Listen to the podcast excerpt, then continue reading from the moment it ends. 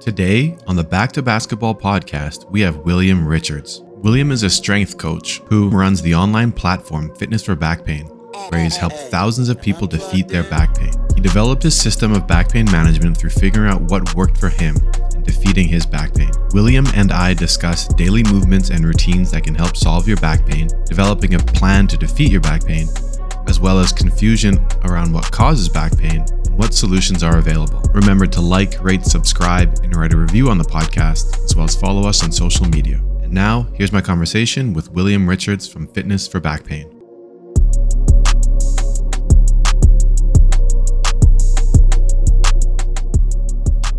All right, today on the Back to Basketball podcast, I have William Richards from Fitness for Back Pain. William, thanks for joining us. Yeah, man. Appreciate you having me on.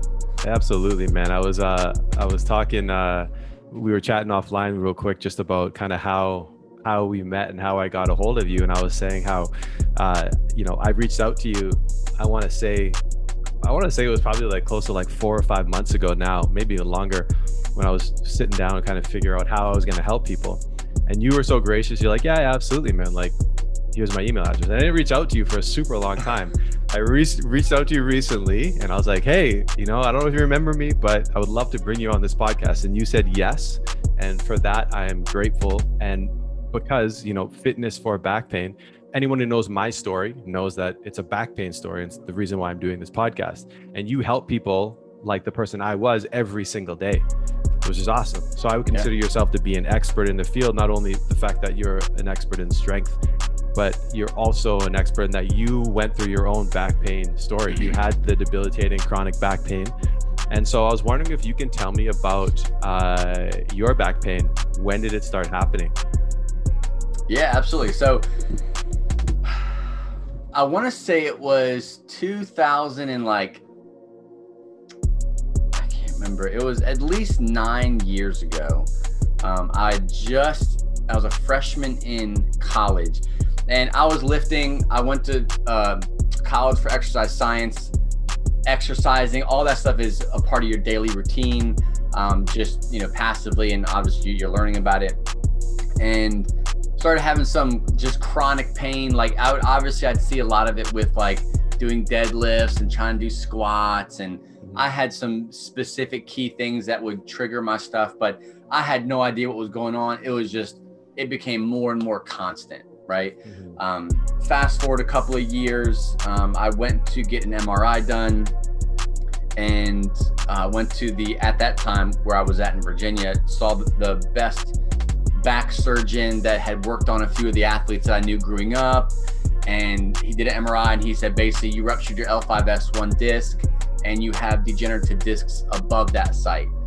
Um, I had no idea what I had done. I didn't know. I just knew that for years I would have these. I would have massive flare ups. Like I'd do like a deadlift mm-hmm. session, and I remember very specifically like being so like in a spasm. My low back being so jacked up that like I couldn't even like anything leaving neutral was just like everything was just super mm. tight.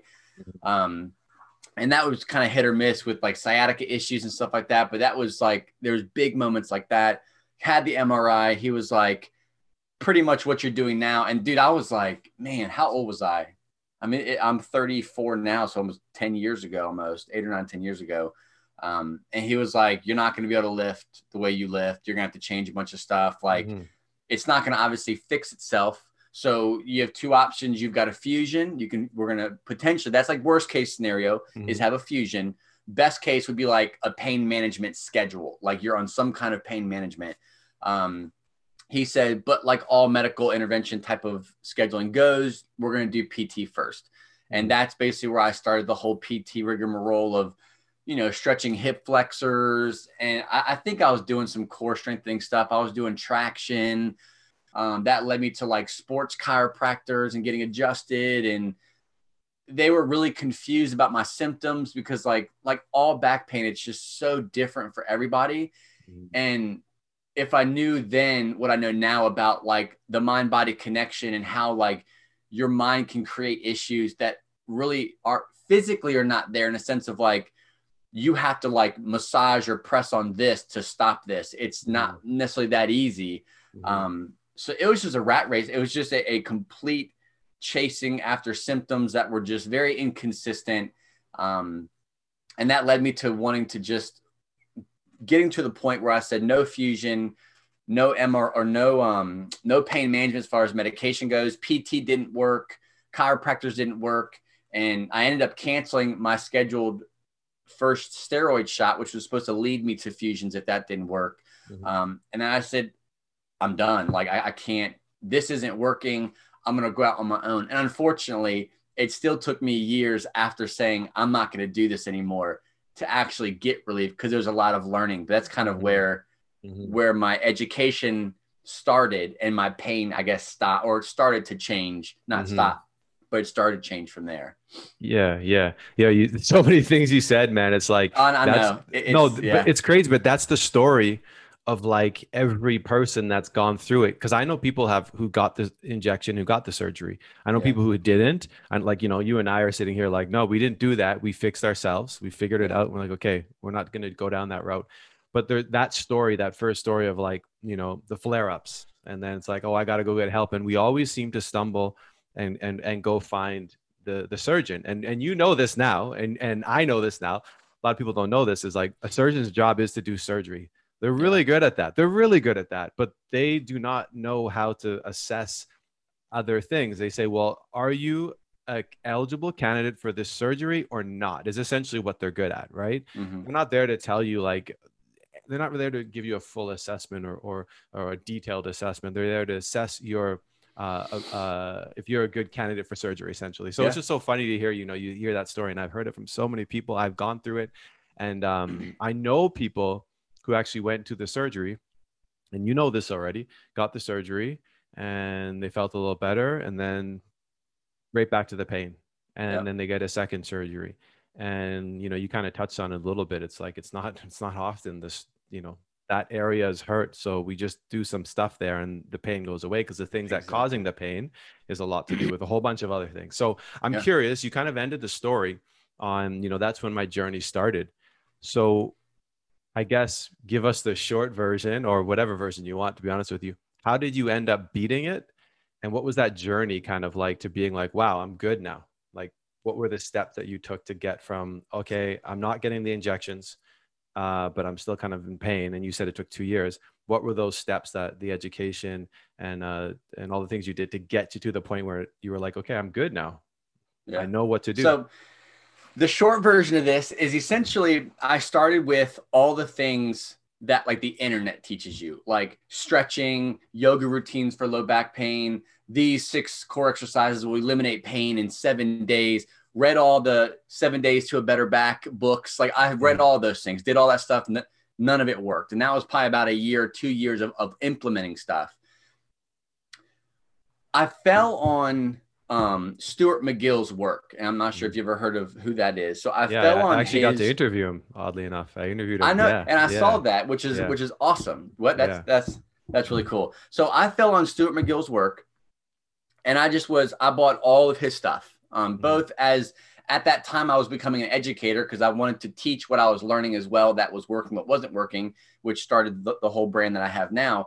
But I started with his stuff and I started with understanding my pain mechanisms, basically mm-hmm. my triggers is what he kind of used. And so I, I, started to dial into the things that was causing me issues, the things that didn't cause me issues. I started writing down like triggers and certain things that I would discover just through movement or exercise. I started to play around with like his big three and, and mm-hmm. basically going full sold out Stuart McGill method. Mm-hmm. Um, I got to a point though when I using his work and using everything that I was learning from his stuff, it got me to a point where my sensitivity, I was more aware of what caused me pain. Mm-hmm. And I was, there was this breaking point of like, I was unfortunately obsessing over the things that I knew would cause me pain. And then I would dial in and focus on only doing the things that wouldn't cause me pain. Uh-huh. So this gave me freedom. Like I started seeing relief. I started feeling better and my and my sensitivity was reduced.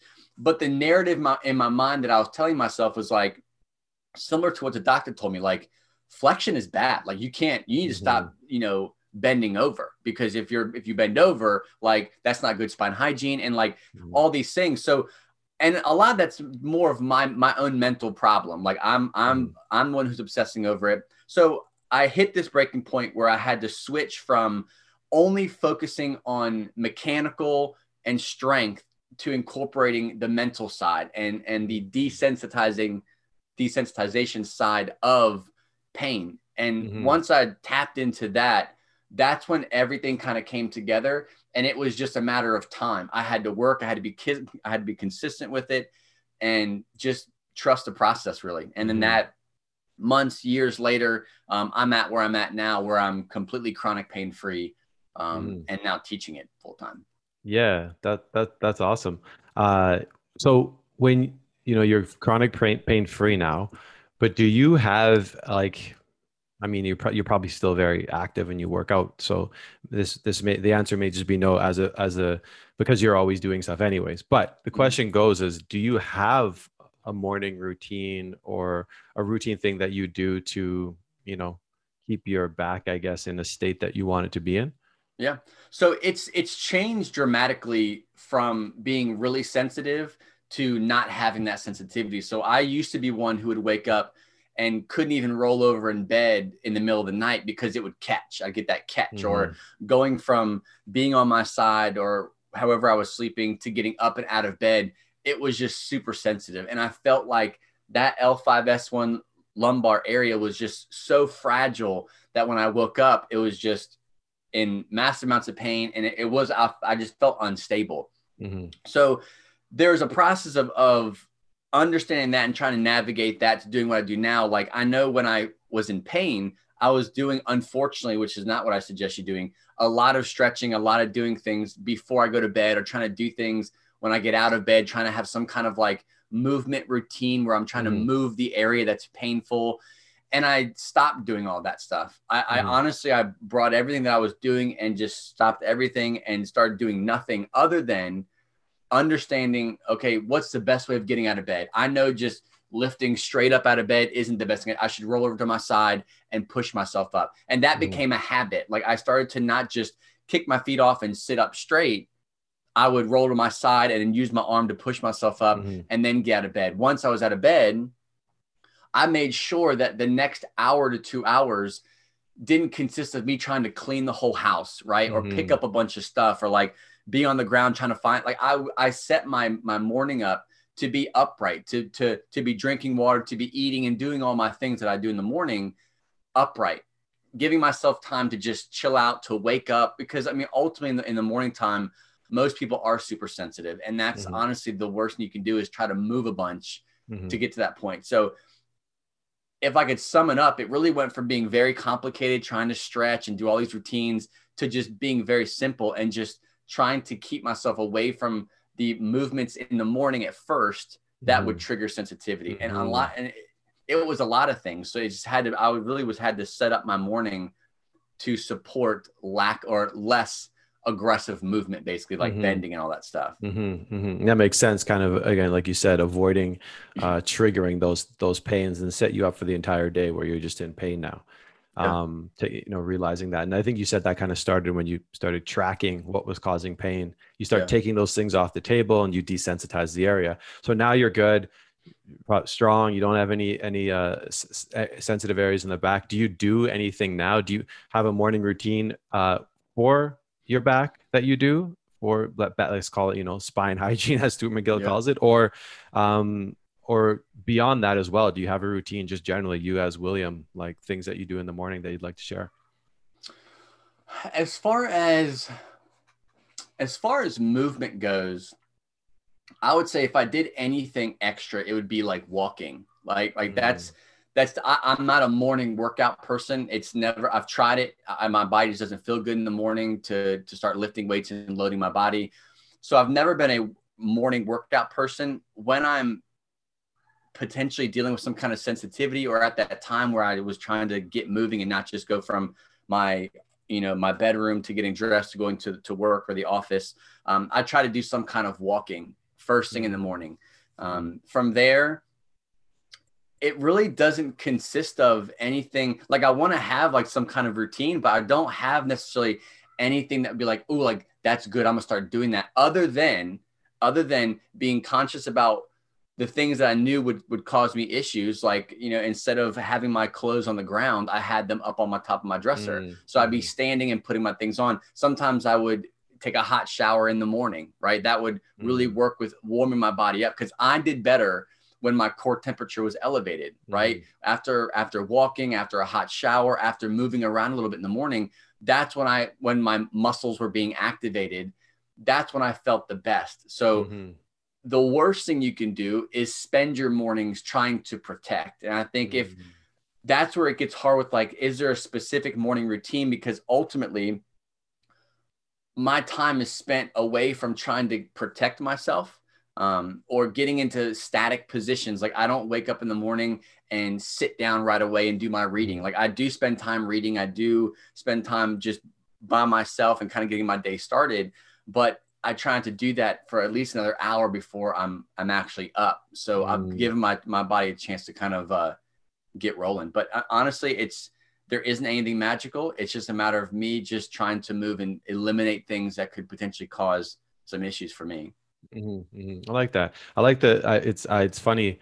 Um, I I think I I've I don't know if I ever planned it, but I do that. So like when I wake up in the morning, um, I stand a whole bunch and i started doing that a while ago as well so it's interesting to hear you say that that's worked because it's worked for me as well just yeah. being like you said just being upright and standing and walking before you commit to like sitting down or a bunch of movement and i think i heard read knows interviewed somebody that said that um you know probably actually from stuart mcgill even your spine like right in the morning um is it like it's really hydrated or something mm and you mm-hmm. need gravity to kind of like give it time to settle and just kind of stack exactly. And, is that is that the case yeah and yeah i look at it from a muscular standpoint like that is mm. true so like everything is kind of your there's more um, water in, in your in your disc between your your mm-hmm. vertebrae you have your little bit long all those things are, are actually very true so any kind of sensitivity usually is is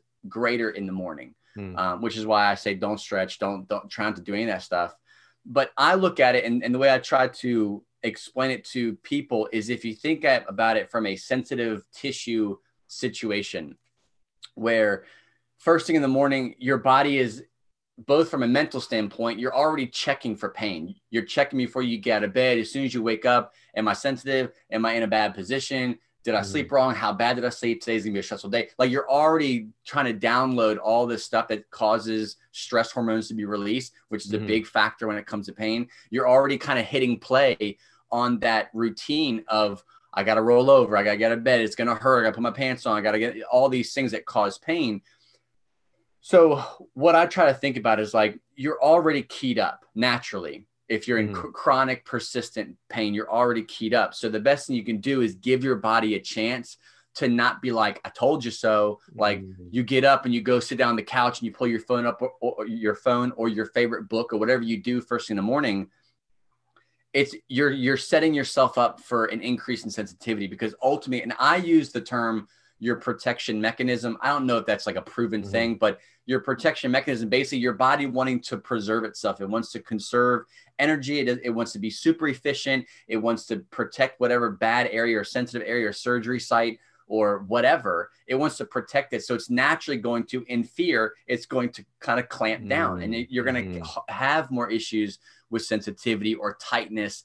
So if you think first thing in the morning, okay, how can I combat that, there's lots of ways you can do that via what I was kind of explaining to you earlier about finding a routine that fits you, mm-hmm. that mm-hmm. removes these elements of triggers, but also making sense of like, okay, like if I get up and go sit down, I'm putting these tissues that are already sensitive, already like kind of scared or wanting to protect that area in a position that's not going to be good for them. You know, being mm-hmm. in flexion, flexion isn't bad, but right now, if flexion is causing you sensitivity, you know, mm-hmm. think of it from that standpoint of like, sitting is not going to kill you. But right now, since you are so sensitive, let's keep yeah. moving. Let's try to yeah. stand for most of the day. Yeah, that totally makes sense. That totally makes sense. So, so then, you know, you mentioned kind of like flexion and then some mobility and stuff.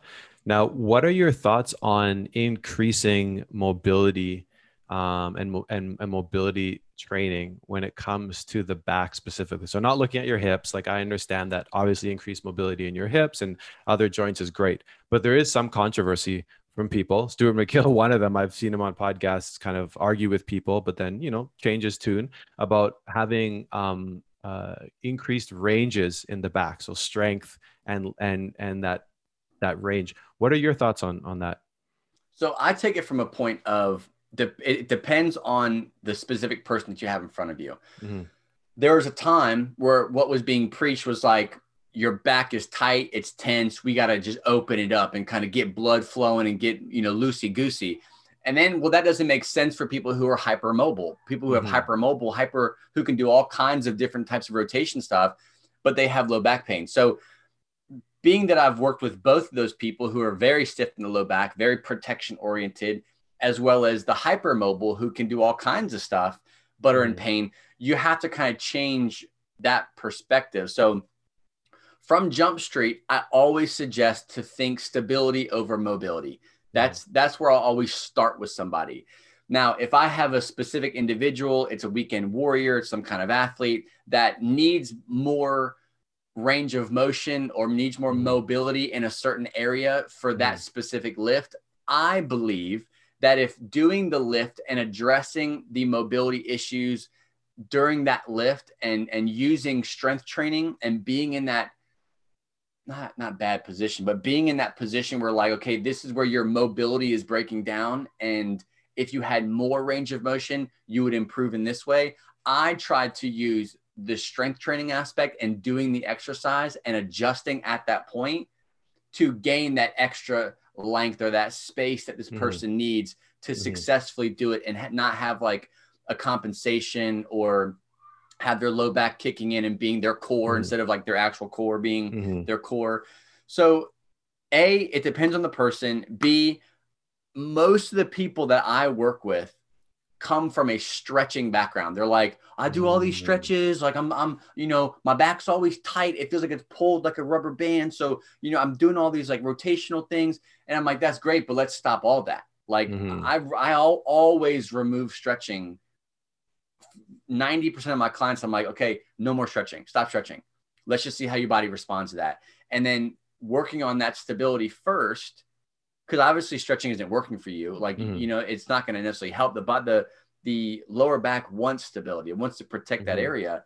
Um, so, and then I kind of just address from there. Like, I mean, it's, mm. it, it really depends on the individual, but most times I always say stability over trying to get mobility out of the person, unless mm-hmm. the exercise needs it. Yeah, yeah, no, for sure. And I think that's um I I you know using my example as as to, to kind of you know strengthen your case uh is you know I was I'm su- super tight. I wasn't doing much of stretching, but I was really guarded, right? Like my whole lower back area again, L you know lumbar spine, L4, L5, S1 completely guarded like it's not it's not moving and so i was actually got to a state where i i got myself to that state so i was no pain like i didn't really have pain anymore but but I wasn't able to now have mobility in certain issues. So I was I was limited. Um, I was actually able to do quite a bit on you know I play basketball, i still able to do all that stuff, but I didn't have those increased ranges. Um, and if I did try to go into them, you know there was issues. So more recently, I started training. Um, you know, with uh, getting those ranges uh, and starting to have those strength in those those ranges and you know mm-hmm. do, I, I was doing something um, a Jefferson curl. Mm. No weight, no weight, just like doing the motion for the, probably the first three months. Like there was n- completely unweighted, just increasing that. And then like one day, all of a sudden, my back just released. It was like, oh, it's okay, you can go there now. It just completely re- it released it. Like, and then I was able to get that that bend. Whereas before it was like it was like a lock in there. It just wouldn't it just wouldn't let go. And it's like you're talking about kind of like going into those ranges and then now it's like now I can do it with some light load. Like it's not something you do with, with heavy load, but you know something light, and I get like a nice stretch, and I'm way more mobile than I yeah. was before. But I had to kind of work on the rigidity first before yeah. I could do that. And to your point, it's totally totally makes sense, right? Because if you have someone yeah. even like me, I'm not super flexible, but I'm like, hey, we're just gonna start start increasing your range and all this and and your mobility. Well, if the back hasn't doesn't have its stability yet, like you said, then you're not, if you're going into those is going to cause that pain cycle again. And then you're Absolutely. back to square one. Right. So man, totally, totally makes sense what you're saying. Um, so, you know, I actually, in doing some of the research when I was looking up, you know, you have all your stuff online for fitness, for back pain, Instagram, YouTube. So you're out there. Uh, it's not hard to find out what your philosophies are, but you know, if you really want to go and dig. So I'm curious about what your opinion, if you can share, you know, with our guests, what your opinion on what do medical experts get wrong about helping chronic back pain sufferers? So, how would you define a medical expert? Are we talking about a doctor? I would say, um, okay, so for me, a medical expert is anyone that the general public would turn to that they see them having an expertise that can help them. So, in, in the case of, I guess, back pain would obviously be a surgeon would be one even a pt right like you go to them hey help me out a chiropractor yeah. i'm sure maybe they all maybe there's something that each of them get wrong and you want to comment on those i think in this case you you have all these people that come to you and they mm-hmm. probably tell you their story hey i went to go see this i went to go see that so you probably have a pretty good sense maybe of kind of what people are telling you they're being told with regards mm-hmm. to how they're supposed to you know deal with their back so maybe you know speak to, to that specifically kind of what people are telling you or even more so just like big picture you know? You know because i know the back the back is complicated. It's not just like oh i i rolled my ankle or oh you yeah. tore your acl those things it's very clear. You tore your acl it's like there's nothing else you can do except fix the acl or strengthen everything around it. But the back seems to be this like mysterious thing to so many professionals when compared to other areas of the body right? It's, mm-hmm. it's mysterious. It's non-specific. It's i don't know what's causing the back pain. Yeah. you know you, you you've read all the books. You hear people even say stuff like oh it's it's all in your head. Not yeah. like it's a little bit. It's completely in your head and you're just making it up right? Yeah. so maybe just speak to some of those types of maybe even myths that come along with uh, back pain. And this is a great question because my dad is, is a pta and so I, have been through the system. I've seen chiros physios. I, I've I've talked and seen them all and and this isn't a blanket statement to all of them because i've also over the years now um, have seen and talked with and, and gotten to know a lot of pts physios who are like i'm like dude you're doing you're doing it. Like this is what's mm-hmm. going to change the industry. And i think there's a lot of areas where i think it goes wrong. I think they're not set up to be successful with people with low back pain because most of them they're given like this sheet of symptoms and low back pain blah blah blah. So they kind of go through some tests. They can you can do a lot of different tests and it's it tends to focus around the mechanical side of pain which mm-hmm. is important. How we move how we strengthen our bodies like all these different things are super important but it focuses so much on the mechanical side and it's not very in depth in a sense of the engagement of the individual because ultimately you're the pained person has their own narrative. And every time they comes in contact with a pt a physio who's like your hip flexors are tight so you got to shut your hip flexors. Or you just have arthritis you have a ruptured disc you have a herniation. You know i'm saying? There's not much we can do. So there's so many different things. Like one is the narrative that the that the individual the professional is telling the person. Are we building them up saying hey herniations bulges, rupt- even ruptures. Yes, this is very scary. Yes, there's a potential chance that this is causing some kind of neuropathy or some kind of nerve issue that we can address through movement and strength. But building them up and building confidence in them and telling them that this is not like a death sentence, right? Yeah. I understand you have an MRI. I understand you've had three opinions on this MRI, but building their building a different narrative. Mm-hmm. With that being said, I think the next part is kind of branching off of the whole like being too mechanical focused is there isn't enough understanding and education being given by these PTs, physios, not all of them, but the ones that I've come in contact with, the most, the majority of people who come to me, that they're not touching on the whole desensitizing the pain situation, like understanding the mind body connection that no, pain is not just in your head, but we have to understand that the signals that are allowing these pain signals to happen come from our head. Like, mm-hmm. so it's not that you guys got to get over it or like just meditate more. If we all just meditated more, we, would be good. That's not because I was told that. I was told mm-hmm. that, you know, oh, you know, th- there's not much else we can do. You have to just kind of like, you know, be more positive about stuff.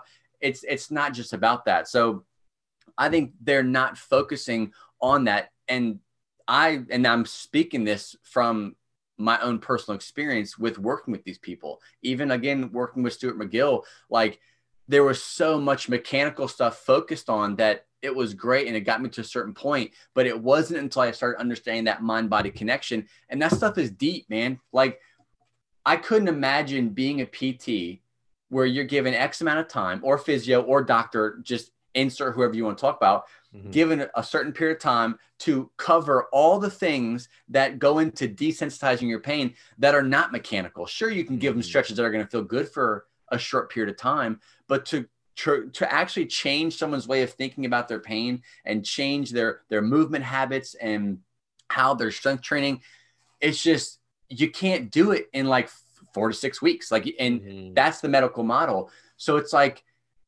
they're almost all doomed. Like everyone's just those professional situations, like they're almost at a disadvantage in helping their people. And that's just saying that their edu- because their education is all textbook. It's all symptoms, mm-hmm. treat symptoms. That's what their mm-hmm. t- that's what their education is until you go off on your own and you learn about the other stuff.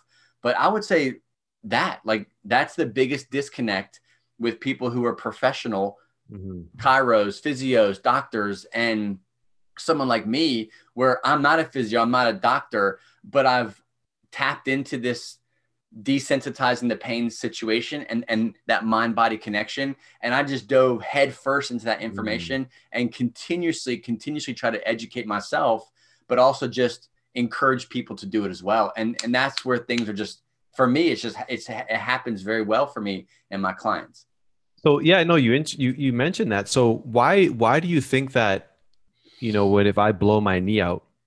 There's people who are experts on that. You don't just go like you can go to a you know PTA. Hey, I blew my knee out, but like if you just got surgery, there's so many knee experts and they understand the knee and the rehab. If you want to talk about an athlete, for example, rehabbing, they understand it like you know it's not just about doing this they understand the emotional side of it they understand yeah. the mental aspect they they know but how come when it comes to the back it's like nah you know what i don't really know you can go see this person who knows a little bit about the mechanic side but they're not experts but when it comes to things like the knee or or the knee is a great example is like there's experts on knee rehab they might be have been physiotherapists but then they're like no i'm a knee person and you yeah. know oh like go see them if you tear blow your knee out M- mcl but with back people there's so few is that yeah. just because, you know, again, looking at your journey and I've interviewed other people, it's such a complicated issue. It's not like ABC.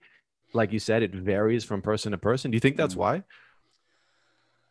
I think you're correct. It, it's not an ABC type of thing. I think there are a lot of different, I'm trying to think of the best word, like algorithms that someone could mm. follow to like mm-hmm. check off am i doing this am i doing that and which which are very consistent across the board um, i think there there are definitely experts you know case in point stuart mcgill why there isn't more i think it kind of goes back off of what you said of you know about it being such a comp or perceived to the average person as an extremely complicated thing mm-hmm. or even to a professional like there's so much research, there's so much stuff that we can kind of say, this is all kind of suggested to be good. Let's just do it. And people kind of see mixed emotions about it when it mm-hmm. comes to the mm-hmm. mechanical side of all this stuff. Um, to be honest, man, I think it's just people just are not, they don't understand or I'm trying to find the best way I can explain this.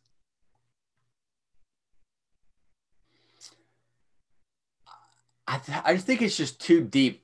Knowing what I know now, what I've had to go through, and what I see my clients having to go through when it comes to putting their disbelief or their belief that their body is weak, that they're broken, that all these things have happened to them, therefore, like they can't be fixed. Like there's just so much belief around injuries and pain. Mm-hmm. And I don't know if it's like the back is looked at as just like this super fragile thing. Like the knee isn't that big of a deal. Case in point, I messed my shoulder. I, I don't have bad shoulders, but like two months ago, I did something to my shoulder. I don't know what it was. It was not mm-hmm. a rotator cuff thing. It was a muscle thing. Mm-hmm. And dude, I had pain in my shoulder. I couldn't bench press. I couldn't shoulder press. I couldn't do any kind of pressing above like five or 10 pounds. And it was super frustrating because I'm like, I'm doing all the things, but I kind of resorted back to like protecting, like, oh, I'll just let it mm-hmm. rest and like mm-hmm. not do anything. And like a month went by and I was like, this thing is not getting better. I'm gonna have to go see somebody. Yeah. And I just grabbed 10 pounds and I'm like, I'm just gonna press this and keep my pain at like four out of 10. I'm just gonna press it and just see see what happens. And dude, it was like that week that I started pressing and, and loading myself and getting past this like fearful, scared situation and just doing something that Mhm. I started seeing recovery and, and started Mm. getting better. So Mm.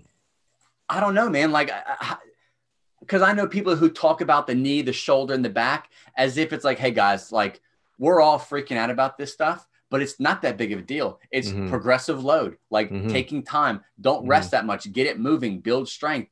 And Yeah. I see that in my space across the board. Why low back pain is looked at as this this crazy scary thing? I don't know. Maybe it's because there's a Hmm. bunch of discs that people are having their stuff popped out and jacked Mhm. up, and it's just Mhm. it, to the lame person, it's very scary. And I, Yeah. I, I can connect with that because I was that person, even being in the fitness space, hearing that I had ruptured my disc, the mental Yeah. side of like feeling like, oh, oh, like my back just shifted. Was that like my bones rubbing? Dude, like Yeah. the narrative of what I told myself during those years was insane. And I just I don't know if the knee is just not looked at as like a like a scary thing. I- Yeah. that's a great question. I, I- I don't think I answered that well, but No, no, but you're really ta- you're talking through it because it's like I've I've been thinking about this forever. It's like, you know, like you said, you mentioned Stuart McGill. I would consider you're you're in this field of like I could send someone to you and you're like, I'm gonna fix you. You know, it's gonna be a process. We're gonna we're gonna go through it. But like you said, with a knee, I can go to someone like, hey, we're gonna fix you. There's a process. We know what to do, and we bring you through the process. But with backs, it's like there's so few because I've Yeah. I've done the research. That's how I found you, man. Like I've looked. It's not like you're not popping up everywhere. It's not like boom, boom, boom. Oh, there's all these people. It's there's very Yeah. few. So Yeah. this is it is interesting. Something I've thought about. So you had mentioned some of those like connections between like you know the the mind and the pain and all that. So with your clients, do you have any tactics um, that you maybe learned when you were you know getting yourself out of the pain, or things that you pass on to them, or things you've learned that that tackle into that aspect with you know the mental side of it, or you know the like you had mentioned the emotional that thing where like oh i'm broken.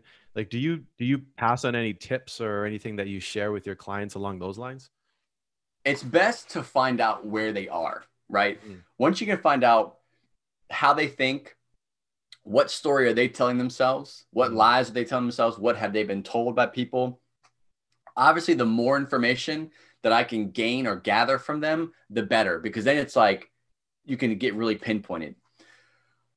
I can use myself as an example, someone who had a ruptured disc and get it fixed, blah, blah, blah, blah. Like, I had to start with education, like educating myself on like why is my why do my erectors always feel like they're super tight, right? Why do I feel like I have nerve issues down my legs sometimes and sometimes not? Why is my left QL super tight and my and my right one's fine, but then like the next day it'll like switch. Like Mm. all this crazy, like confusing information that I, I try to bring them back to just educating them on like where where does pain come from? Like what have you been told? And then trying to bring truth to their situation. Okay you were told you have a herniated disc like what do you think about that? Like what is that what do you feel that you can or cannot do now?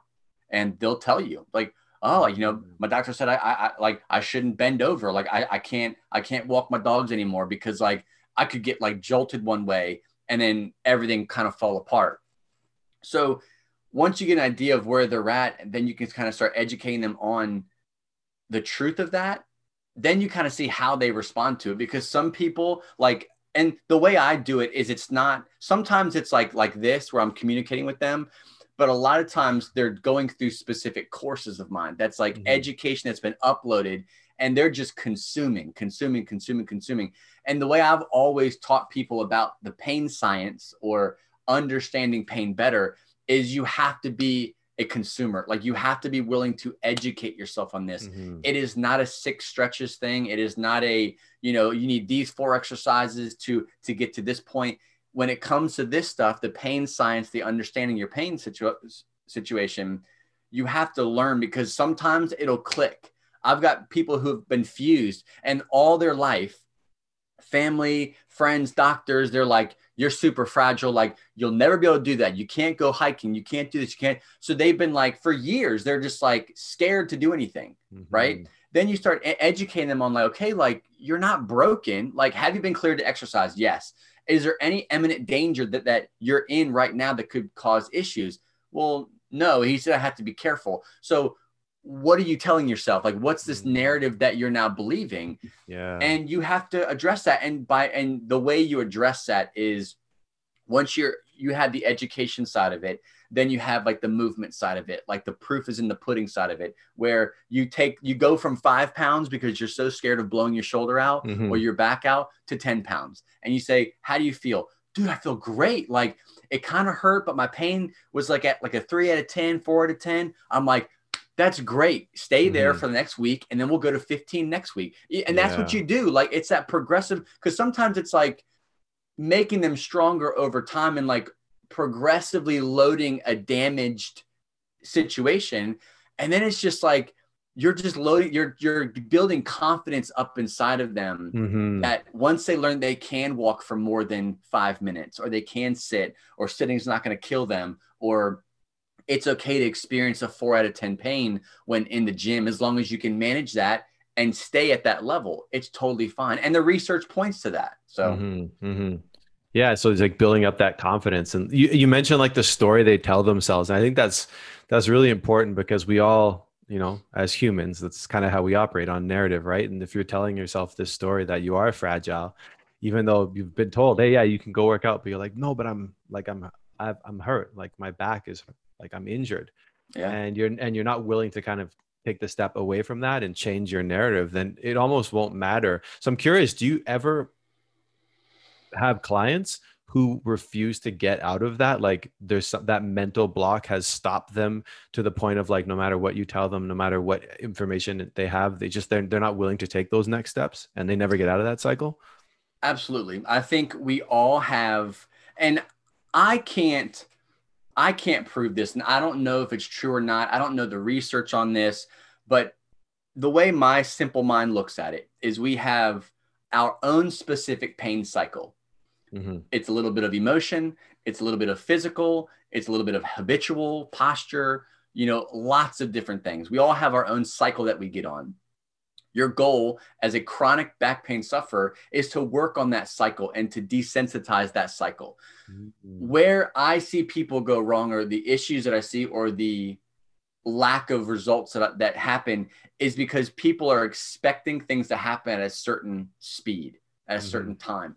It has taken me years uh, to get to Mhm. where i'm at now. Mhm. and some of that's my fault. Some of it's just ignorance. Some of it's just doing the wrong thing for too long. Like you could blame it on a lot of different things then i have people who like dude like it's been it's been six months or it's been three months and like i'm seeing dramatic differences in the way i feel like i just did my first mountain bike you know 10 mile mountain bike trip and Mhm. you're like wow like i wish Mm. i had it that quick. Yeah, i didn't yeah. have it that quick yeah. so to answer directly, yeah, I, th- I think there are definitely people who come in and they're just like, like I get it, but like my my, my pain I, every time I sit or every time I do this, like my back hurts. I just don't understand how like my stress is like dealing with that. Like I I Mhm. operate well on four hours of sleep. I don't understand why I, hash, I should be getting seven. You know, like yeah yeah yeah, they'll argue that and i think it just comes to terms where it's like look like this is what because this is what the research says this is what results and and experience other than myself people who are way more important way more smarter than me Mhm. have have are, are teaching the back pain individual um, and if you can't if, or if you're not willing to trust that process and be committed to a lifetime of change in a sense of like taking what you're doing now changing it and then sticking to that change that's the Mhm. biggest thing because people and i don't know what it is like they want to like come in get a few stretches watch a few videos and then be able to get the relief and then go back to what they were doing before yeah yeah yeah for and i'm sure like because you have people who are blended like that you know Mhm. like Mhm. who don't want to take the time like a lot dude getting someone who's an avid lifter this is this is the hardest thing for me getting someone who's an avid lifter who enjoys heavy weights Mhm. to stop that and dial everything back hundreds of pounds and then say this is where you're going to be at for the next week or two and we're going to see where you're at in two weeks like it's like bro dude like i'll get messages man i just couldn't go that light like we were just going heavy that day and man i messed something up again because i went too heavy so like I think, and, and this is coming from a, a weight loss background. I was a mm-hmm. regular old personal trainer for many, many years. Mm-hmm. And it's the same thing. People are motivated and, and they see results, they don't see results, they get stuck in their ways. And I think it comes down to being a good coach mm-hmm. to navigate them through that. And you're not going to help everybody. Yeah. But most of the time, if you have enough time with them, people will change. It's just the amount of change will vary. Yeah. Yeah.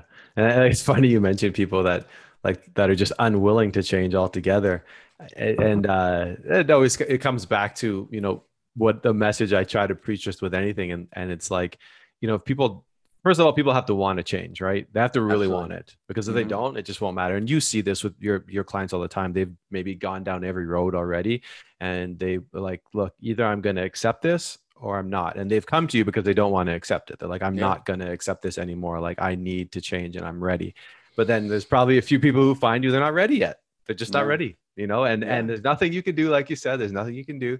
It always comes back to that personal like you know personal empowerment like you need to be the one who wants to change and those are probably the, some of the people you see some of the, the craziest change because they've just not only are they consuming the information they're following your steps but they believe in it and they want it and they're just willing to kind of do all those little things like you said hey like i started getting out of bed differently. Like that's that's you're dedicated if you're you're so focused on saying like oh well i have to change the way i get out of bed yeah. like the, the method to do that. So I'm, I'm actually curious like so there are a lot of people out there who are struggling because they don't necessarily have the plan like a plan to kind of start going. Like you formalize the plan for yourself okay i'm going to start with getting out of bed differently. So are there certain things that you would advise people who are suffering and they, and they want to get out of the pain cycle? What would be some steps that you could give for them to like set up a plan for themselves? Yeah. So i, I break it down into three things movement strength and mindset like those are the three pillars of what I try to teach. And you can pa- unpack these things with steps and, and different things. But if you stopped stretching, stopped like all the stuff, all the rehab exercises that you're still doing four years later that you've been released by, to rehab, but you're afraid to mm-hmm. do things, like put all that stuff aside, get yourself in check and understand that you're not fragile, you're not broken, you're not a special flower where like but you're just so you're you're so special and like your situation is very special and you got to see somebody you know super smart. Put all that aside and focus on three things. How do you move? What's the quality of your movement? Do you are you conscious about how you move? Yes you can talk about bracing and like how hard should i brace when i bend over or should i brace at all? Like should i kneel? Should I, you can go into those factors but look at how you move and oftentimes we who are sensitive who are who are chronically sensitive we tend to still do the movements that are causing pain they're causing sensitivity right? Just mm. just the basic stuff and, and and see how that feels. How you bend over setting up your morning morning routine in a sense of like are you really active? Are you trying to train first thing in the morning even with a sensitive low back? But focusing on just the movement side of it.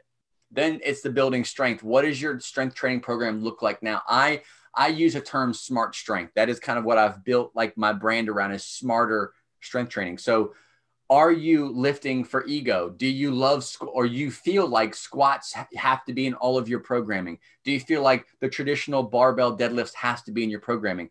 From a strength, if you exercise, and I'm speaking to the person who works out, if you work out and you exercise, what does your strength training program look like? Are you lifting for vanity? Are you lifting because you just love deadlifting 400 pounds?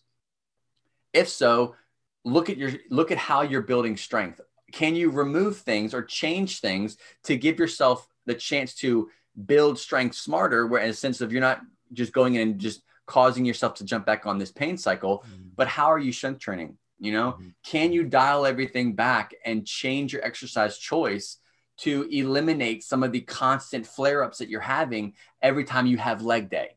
Mm-hmm. You know, like mm-hmm. it, it's it's crazy how many people will stick to the same pattern of exercises or whatever despite their pain. It's just because it's all they know. Like they just love deadlifts. They love the the leg press machine. They love mm-hmm. barbell squats or, or Smith machine squats. They love this stuff. So they don't give it up. So training strength smarter and then your mindset is educate yourself on the pain science situation. Like there's lots of books like Back in Control by David Hanscom. There's um, Sarno has a book, The Mind Body Connection, and educate yourself on that topic. And I wish I could say like, there's like step one, like, you know, do this. I, I know that the one thing that revolutionized my life, and it's actually a post that's going to be going live as of this week that we're shooting this podcast. Um, it's about expressive writing when it comes to the mind body connection, the, the mindset, the desensitizing aspect of low back pain. The, the number one thing that has changed my life with that side of those three pillars is expressive writing, not journaling like today I feel, but like it, there's a there's a strategy of expressive writing that is just like eliminating every thought, negative, positive, mad, sad, frustrated on a sheet of paper and then downloading it all on this sheet of paper and then ripping it up and then throwing it away. Like there's a process to that mm-hmm. that is massively, massively effective when it comes to addressing that mind body connection element. Um, so those are the three things. Those are the only three things that I would focus on. Like I, I again, I wouldn't stretch it away. I wouldn't try to figure out what the specific thing is for my specific situation. First, improve your movements. Get into start a strength training program if, if you're not doing it. If you are and it's causing inflammation, pain, address can you do it better? Can you do it smarter? And then don't don't knock the mind body connection. Like we can't do it anymore. It, we we, we got to get over this Mm-hmm. It's all in our head. Like it's, it isn't all in your head, but it is a massive, massive key into getting past those those roadblocks, those those points in your recovery where it's just not working anymore, nothing's happening. That element has to be added to it. Mm-hmm. I love that, man. I, that's the the expressive writing and and the way you talk about the mind body connection. I've never really heard it expressed that way. And you know, so is is the expressive writing something that you still do to this day and i guess the question is do you do, do you find that that help can help you outside of like back pain like just in life generally like i've never i've actually never heard that technique before yeah so i believe it is and and the concept is essentially as humans we intern most of us internalize stuff mm-hmm. anger frustration sadness childhood issues, adult issues, marital issues, relation. Like all, we we have all this stuff in our head, and all that stress, all that fear, all that anxiety and worry, and all these things are either you have ways to de-stress yourself, whether it be exercise or venting somehow or boxing or whatever you do, and others don't. There's a massive connection to internalizing all these things, for lack of better words, in our gut mm. and not dealing with them, then dealing with them and finding mm-hmm. ways to get these things out because if we don't get them out they're going to find their way out and they find their way out in a lot of different ways how you speak to mm-hmm. your loved ones pain in your body like stress mm-hmm. hormones in your body inflammation in your body so i think it's like this whole thing on like gut health right i'm not i'm not going down this whole gut health thing but there's people who are like gut health is like the new thing like we got to get it's it's and there's not a ton of research on gut health, but there's a lot of things that are leaning towards okay, guys, there's something going on in the gut, and it's very mm-hmm. important that we address this. Yes, there's not tons of research on it just right now, but it's important, and you have to dive into that. And I think the expressive writing allows the individual to get all of this stuff they bottle up onto mm-hmm. paper. It doesn't mm-hmm. have to be legible. You don't have to like, you're not going to go back and read it later. Like mm-hmm. it could literally be your side of an argument that you had with your kid or your spouse or your boss. You're just like, you know, no judgment, no mm-hmm. judgment, mm-hmm. not mm-hmm. legible. You're just getting it all out of your mind. And something happens when you're downloading this stuff, this information to this sheet of paper, your your counselor that you're not paying anything for, like to write it all down, get it off of your mind, off of your chest, then ripping it up and then throwing it away. Like in the video that I'm going to come out with on this topic, there's it's it's three things. It's it's throw it up, rip it up, and then move on. Throw it up as in like just regurgitate every emotion yeah. that comes to your mind, and it could be positive, negative, you know, about one situation, a bunch of situations, whatever. Just get it on paper, rip it all up, throw it away, and then move on. And you're going to have to. And when I say move on, it's not like you're never going to have to deal with it again. It's it's not about eliminating any feeling of sadness or pain or frustration, mm-hmm. but it's about managing it. And from this person, David Hanscom, he's the one who taught me this idea from his, you know, massive year, all the years of clinical experience that he has using this and then implementing it into my life. I don't do it every day now, but it was something that I did all the time when I was really sensitive because when I was very Mm. sensitive, it affects every every aspect of your life, man. Like it Mhm. was I couldn't even put my kid in her crib as a Mhm. toddler. I had to like brace myself up against the crib so I wouldn't fall over. Like there's so many different minute details to someone who deals with chronic back pain that only they will understand. yeah. And it's those things that you try to explain to a doctor. They're just like, well, you know, here's just medication. Like Yeah. that, it just it, it gets into you and it makes you feel like you're just like, I'm hopeless. I have nowhere to go. Mhm. And this this strategy has been something that even to this day I go to because I'm not an emotional person. I'm not all up in my feelings. I probably should be better at that, but I'm not. And some people don't feel comfortable going to see a counselor. So it's like, Mhm. dude, like if you're not, try this. Like try this, getting this stuff out, out of your system, off of your mind, off of your chest to help you navigate and hopefully find space in your mind to start recovering.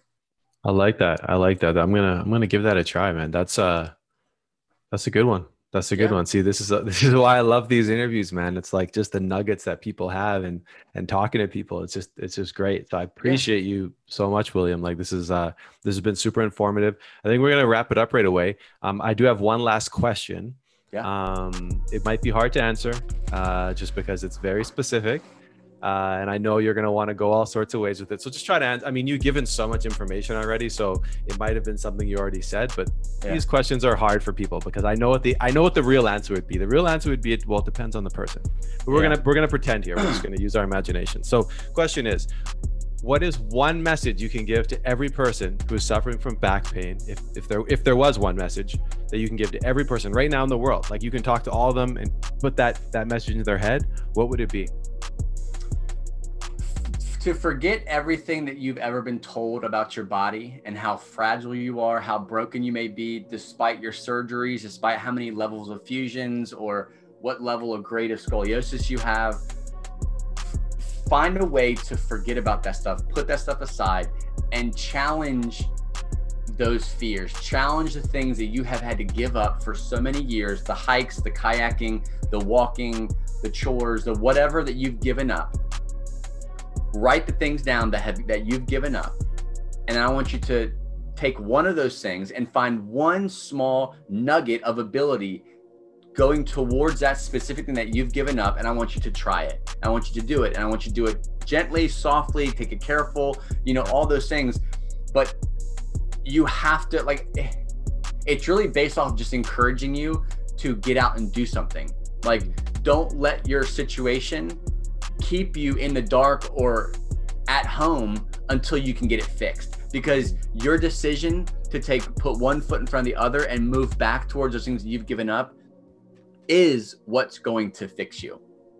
Period. It's not stretching it's not anything like that. It's it's you getting out and moving and challenging and retraining your way of thinking around that you are completely capable. And i just want to encourage you to do that. Like that's that's it I love it, man. I love it. That is a that is a beautiful message. A beautiful, beautiful message, man. William, I super, super grateful to have you on, man. I've I've learned so much, uh, just perspective wise, and you've kind of made things very simple for people. So I, I appreciate this uh, so much, and I thank you uh, for coming on and, and talking to me. yeah man i appreciate you having me bud All right, okay, you take care. all right buddy All right. Thank you for listening to the Back to Basketball podcast. If you want to support this podcast, you can do so by clicking the link in the show notes, subscribing, rating, and leaving a review for the podcast, as well as following us on social media. We thank you for your support and see you in the next episode.